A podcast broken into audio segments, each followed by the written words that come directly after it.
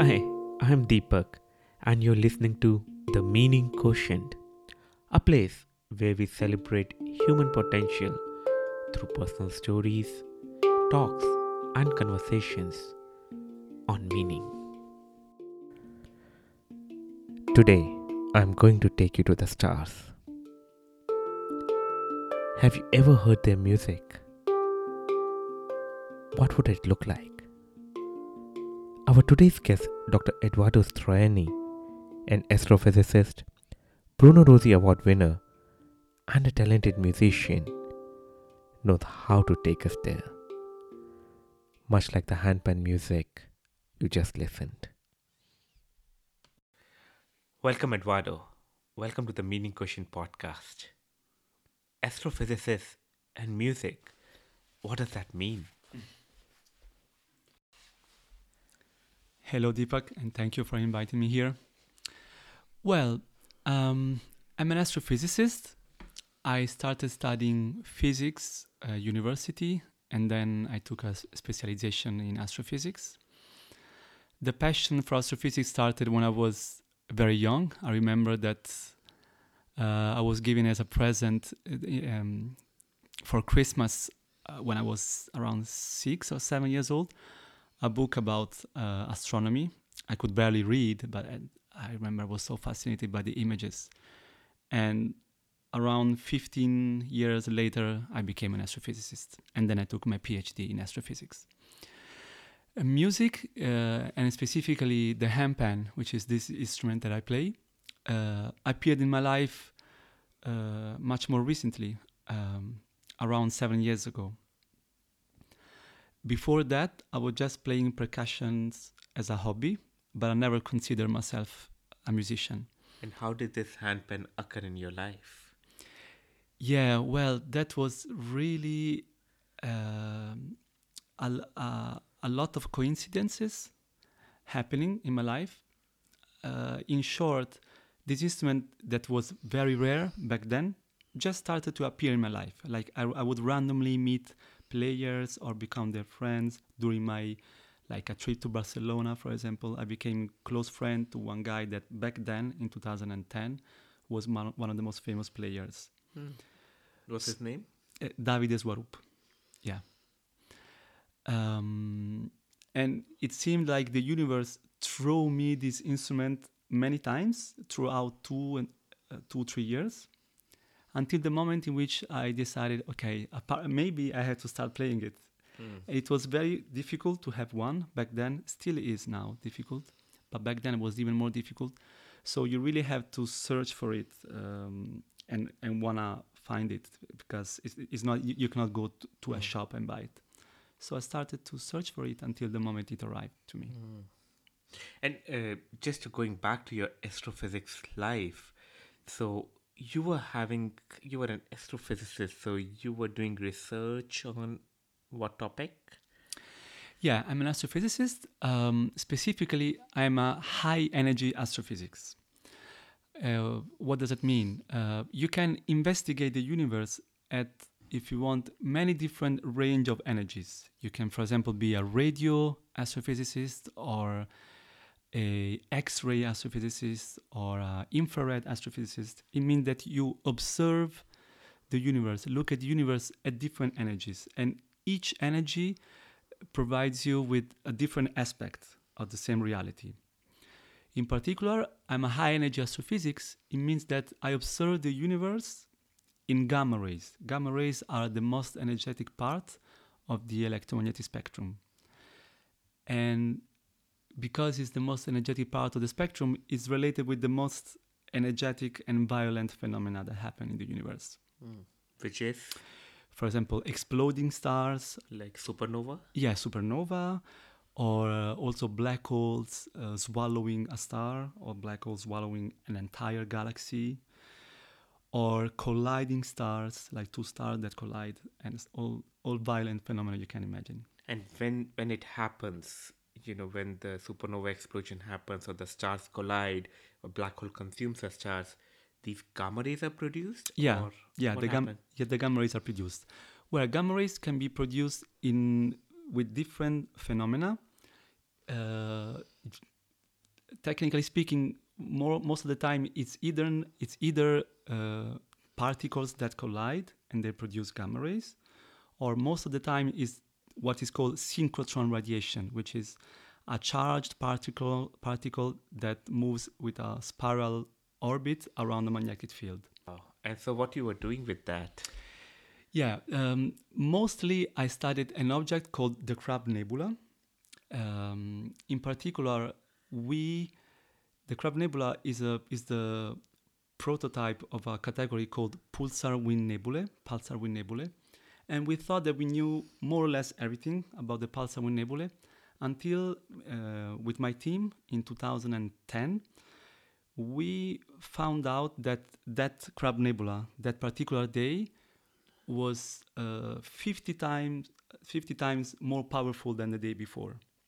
These kind of events are called flare when when a star or uh, an object on you, of the universe for a short period of time that can be for example one day or half a day is much more powerful than its average emission this is called a flare so we caught for the first time in history if you want the crab nebula in, in a flare in a flaring state Wow. this was an important discovery. We were published on Nature because of, Uh. thanks to this discovery. And I made most of my studies and publications on the Crab Nebula, trying to understand why the Crab Nebula only in the gamma rays for that particular day, and then we we caught it in flaring mode other times, like six times. So what was going on in the Crab Nebula? Why it was so powerful only for one day and only in gamma rays? yeah so it's a it's a very it's an it's an important subject so it's interesting interesting because studying stars you can get information uh, about phenomena that uh, are related to our daily life which is building a fusion reactor we reactor which we never built because we, we know the fission but not the not the fusion It's a very beautiful point, which is like studying of the universe. We can find something which we can use yeah for for our daily lives. definitely yes And you got a Bruno Prize for this. Yeah, exactly. For this discovery, um, my team and the people involved in this in this research uh, were awarded with the Bruno Rossi Bruno Rossi Prize, which is the most important prize for the high energy astrophysics, Oh, wow. and it's only one Bruno Rossi Prize every year. wow. Congratulations. Thank you. So uh, it was, I think, Bruno Rossi Prize for 2012 for this discovery of the gamma ray flares from the Crab Nebula. Wow. Wow. You must be very proud of yourself at that moment. Yes, yes, that was. Yeah, I still remember that day. Actually, I was the person who made the observation. I still remember that morning. It was also published in some newspaper in US. We had um, we had a meeting of, of my team that morning. Yeah. So everybody was running to the meeting uh, room, Yeah. and I remember that my boss told me, Edoardo, you know, we had the meeting in uh, five minutes, but can you check the Crab Nebula because I see that something is, is happening there. And I told him, look, actually, I also saw that something was happening there. It, it was already my intention to make an analysis. And during our meeting, it was actually a national meeting where all the, you know, my team is in many cities in Italy. During the meeting, I, I said, sorry, I had to interrupt you. I think I discovered something very important. Wow. so it's like we have seen these things in the movies, but what you're talking Yeah. about. Yeah, that was very, a lot of excitation. Yeah, I was very excited. Everybody was very excited. Oh, wow. And I remember we were even hesitating because saying that the Crab Nebula was flaring was a sort of taboo because, you know, when you discover, when you observe something so unexpected, of course, you can be afraid that it might be some some problem with the instrument, maybe some calibration problem. You know, it can be maybe not related to an actual phenomenon happening, but s- instrumental problem. no? Yeah. So we are very careful. We made analysis for weeks and weeks, and then we said, yes, it's true. So let's go out. Wow. Wow. And having that moment, you know, coming from at least a, it's, I, I see it as a big success into the field you were operating in. The handpan occurred to you. That's an interesting question. Um, yes, of course. uh, when the handpan appeared in my life and when I started to play it, and even when I decided to give a, uh, a turn to my professional life, it was never because I didn't like what I was doing uh, job wise. I like my job, I like astrophysics still. Um, it's more that I wanted to give to give a change to, to my life. So not to my working life, just a change in my life I wanted, which is not only having more freedom, but more to discover what else life could give me and who else I could become, who else Mm. Edoardo could become. What were the other capabilities that Edoardo has, and maybe he doesn't even know? For example, becoming a musician. yeah. Wow. And, and and you gave yourself this challenge. Yes, it was a challenge. It uh, it was um, at the beginning. It appeared like a dream, like I was being an astrophysicist and playing this instrument, and I just had the dream of a change. Then the dream became the um, awareness that I could actually do it. I could actually Mm. try. So I started to believe in it, and this was a long process uh, that lasted maybe five, six years until the moment in which everything was mature inside of me and I just knew that that I had to to quit that particular job. I just knew that I had to quit and that I wanted to go for a change. You know, that just surprises me. So we talked about astrophysics, which is the connection to universe. We talk about music, which is the connection to this instrument and the sounds which come out of it. What does universe and music means to you? Well, um, as you know, a couple of years ago, I I had this strong um, will and dream to connect these two sides, these two passions of my life, which is music and astrophysics. And at the beginning, almost as a joke, uh, I, did, I I thought that it could be nice to combine these two passions in a sort of concept, in a sort of show.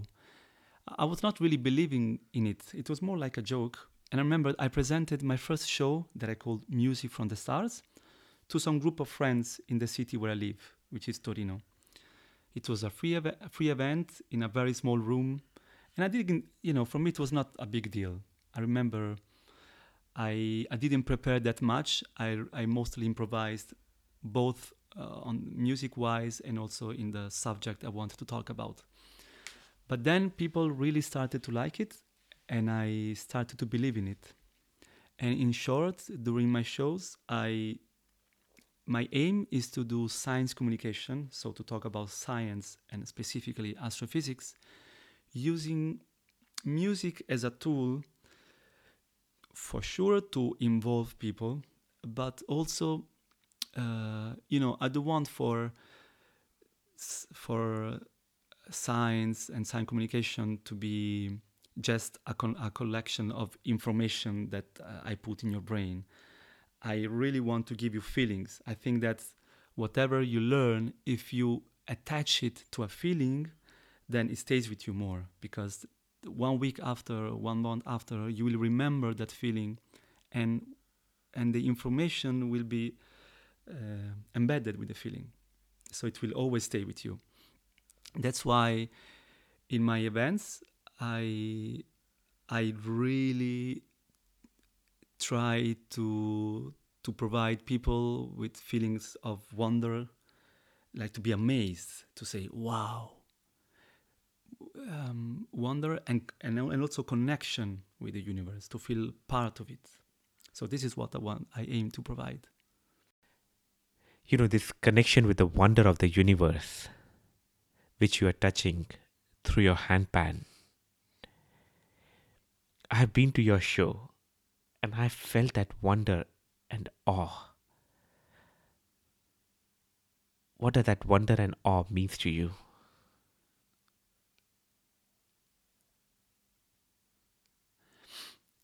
Yeah, on the same level, um, I think it's very important to even to to give up any attempt for um, interpretation and more to surrender to whatever is there. So to let it, know, if you want to let it take you, just to surrender and be amazed by it without interpreting too much. Just feel it, experience it, and let it be all around you. Uh, I think by knowing some piece of information about, for example, the images that I show during that I show during my performance, I think this helps you to be even more amazed because one thing is, for example, to to look at a galaxy. Another thing is to know that in that galaxy there are um, 1,000 billion stars and even more planets. And that one every five planets are very similar to Earth. So, this piece of information, in my opinion, in my view, makes you be even more amazed. Mm. And then each person during my show, uh, when I hear the feedbacks and also during the question and answer part, they tell me that they see something different. And a lot of people see either God or something related with, with spirituality. I don't want to give, I'm the first who doesn't want to give an, um, a direction. So I don't want to, I don't want to, to tell you this is science or this is God or this is spirituality. I want for each person to find its own, its own to see in in this whatever uh, he likes. For me, the word which come is surrender to the awe of the universe. And when I saw that, I felt very humbled. I am just one, I'm in one galaxy of the trillions of galaxies. And out of that galaxy, I'm in a very small planet. And out of that, I'm in a very small part of land. Then who am I? Yes, so this is kind. This is the kind of uh, feeling. I'm, I'm happy that you felt this because this is one of the things that I want to provide. Both wonder and maybe feeling very small and humble, but also feeling connected, like feeling that we are part of it. And as I try to empathize during my show, and especially towards the end, I often say that we are made of stars. So I try to emphasize this connection that we have with the stars and with the universe in general, because the, we are its chi- its child, its kids. Literally, the atoms that make up our bodies were created in the core of collapsing stars, in the core of, of stars during their life and their death. So the the life and the death of stars are intimately connected to our own life and existence and the existence of life itself. Wow, Wow, so we are the kids of universe. So shifting the career from astrophysicist to a musician and also combining both of them together, how do you feel to be part of this new life?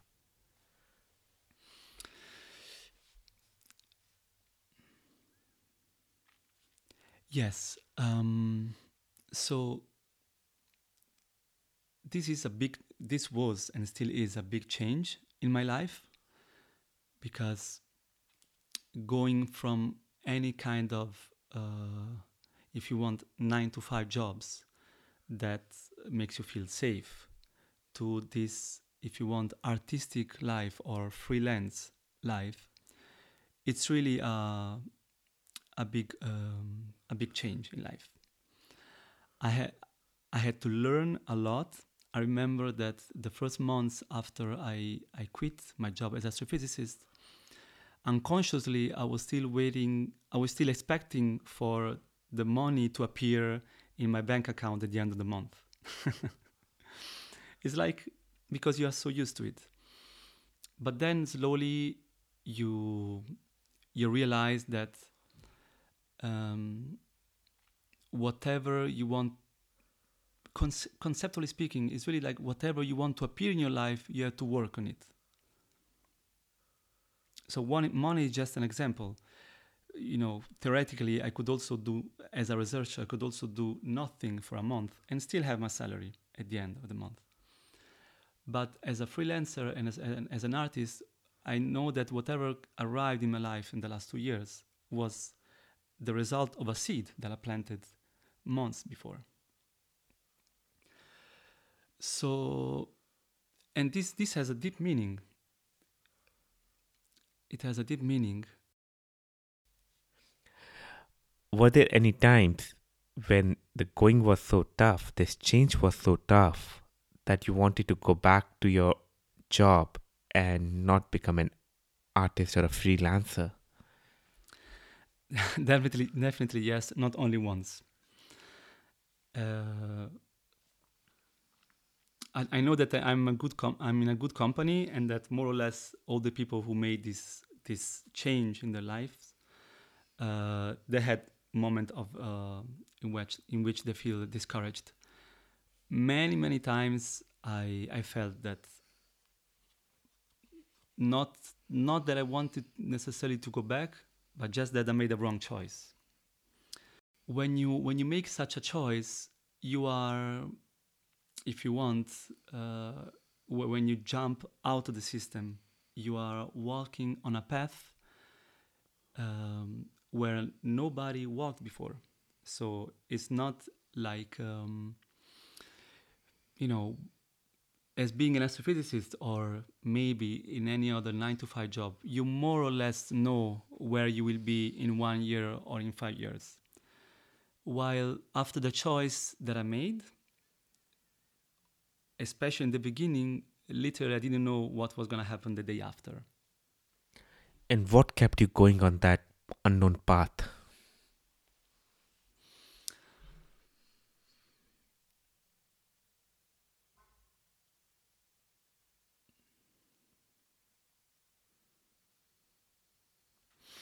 Yeah, I think that in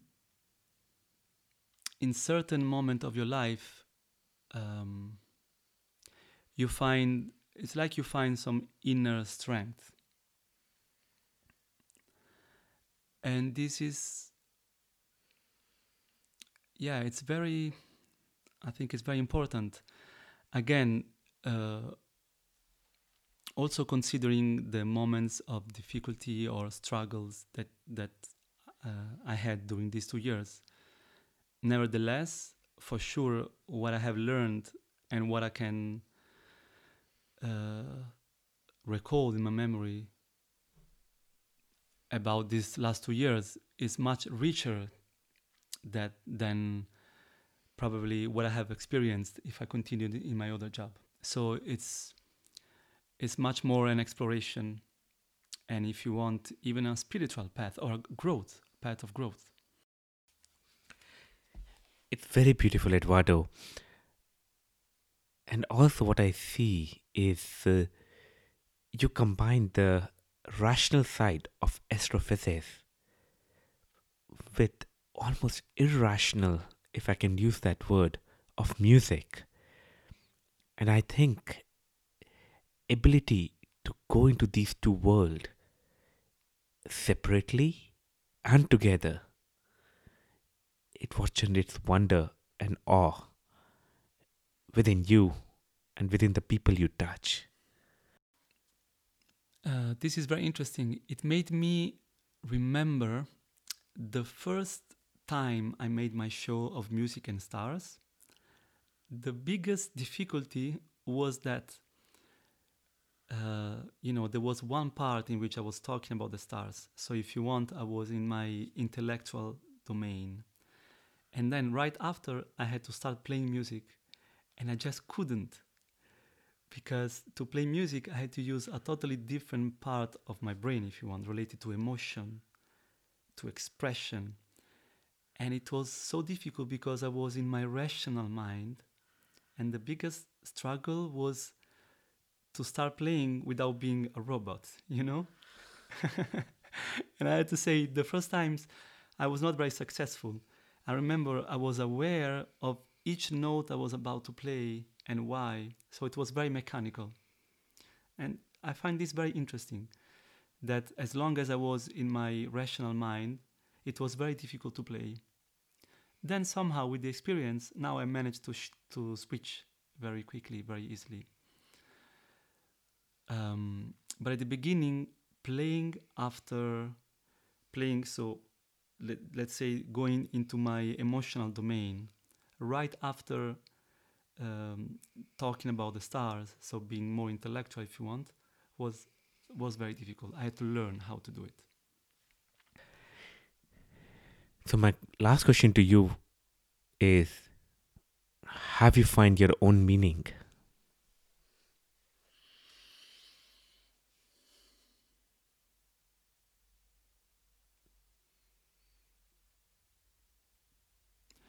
Okay. I cannot tell if I found my own meaning, but I can tell that the process itself is very meaningful. The exploration itself is very meaningful. And since I believe that to have a fulfilling life, for me, having a fulfilling life is strictly related with what I managed to experience, experiences.